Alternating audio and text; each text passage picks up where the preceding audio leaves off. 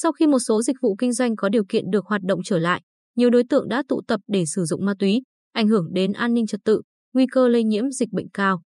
Lực lượng công an toàn tỉnh đã chủ động phát hiện, xử lý nhiều vụ việc. Nhận định đúng tình hình tội phạm ma túy hiện nay trên địa bàn, nên ngay khi toàn tỉnh bước vào giai đoạn bình thường mới, công tác nắm địa bàn, quản lý đối tượng, nhất là tội phạm ma túy, được lực lượng công an toàn tỉnh chú trọng với nhiều giải pháp hiệu quả.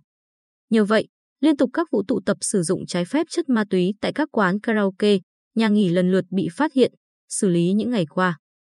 Mới nhất là việc công an huyện Hoài Ân bắt quả tang 6 đối tượng đang sử dụng ma túy tại một cơ sở karaoke ở thôn Phú Hương, xã Ân Tường Tây, đã khởi tố hai bị can về tội tổ chức sử dụng trái phép chất ma túy.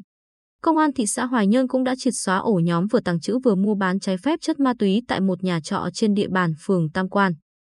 Trước đó vài ngày, cũng qua công tác nắm địa bàn, Phòng Cảnh sát điều tra tội phạm về ma túy Công an tỉnh phối hợp với Công an huyện Phù Mỹ bắt quả tang tại một quán karaoke ở xã Mỹ Phong đang chứa chấp 22 thanh thiếu niên sử dụng trái phép chất ma túy. Đáng nói, các đối tượng tụ tập sử dụng ma túy mà cơ quan chức năng phát hiện đến từ nhiều địa bàn trong tỉnh, thậm chí là từ tỉnh khác như Phú Yên, Cần Thơ, Đồng Nai, Gia Lai, không chỉ làm mất an ninh trật tự mà nguy cơ lây lan dịch COVID-19 cũng rất cao.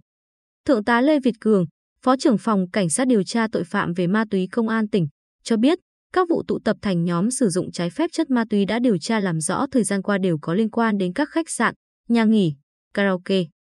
Các đối tượng tìm đến đây để tụ tập tổ chức, sử dụng hoặc ẩn nấp để tiện việc mua bán ma túy, tránh sự theo dõi của cơ quan công an và tai mắt của nhân dân. Tuy nhiên, bằng các biện pháp nghiệp vụ, lực lượng đã và đang chủ động nắm bắt kịp thời, phát hiện và bóc gỡ các tụ điểm, ổ nhóm tội phạm ma túy để xử lý nghiêm theo quy định pháp luật. Để ngăn chặn tội phạm ma túy và những hệ lụy do ma túy gây ra, nhất là đối với giới trẻ, công an các đơn vị địa phương đã chủ động xây dựng phương án, kế hoạch tuyên truyền, kiểm tra, xử lý. Theo Thượng tá Nguyễn Văn Triều, trưởng công an huyện Hoài Ân, quán triệt phương châm lấy phòng ngừa là cơ bản, chiến lược, lâu dài, lãnh đạo công an huyện đã chỉ đạo các đội nghiệp vụ. Công an các xã thị trấn chủ động ra soát các đối tượng liên quan đến ma túy tại địa bàn, phân công cụ thể cho từng trinh sát nắm chắc các đối tượng nghiện ma túy để quản lý, theo dõi. Thượng tá Triều nhấn mạnh, qua công tác nghiệp vụ, chúng tôi đã dự lường được tình hình, từ đó chủ động tấn công, triệt xóa và truy bắt để ổn định tình hình an ninh trật tự, không để hình thành điểm nóng về ma túy trên địa bàn. Còn đại tá Phan Sáu, trưởng công an thành phố Quy Nhơn, cho biết, công an thành phố đã xây dựng các phương án đấu tranh, ngăn chặn các loại tội phạm trong tình hình mới. Đặc biệt, đối với tội phạm và tệ nạn ma túy, Ngoài việc chủ động ngăn chặn các đường dây mua bán, vận chuyển ma túy, lực lượng chú trọng kiểm tra, xử lý tệ nạn sử dụng trái phép chất ma túy.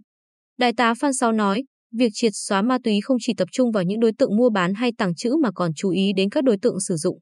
Vì thế, chúng tôi chú trọng đến việc nắm bắt, theo dõi, giám sát các mối quan hệ, thói quen sinh hoạt, những nơi các đối tượng ma túy thường lui tới để lên phương án truy bắt.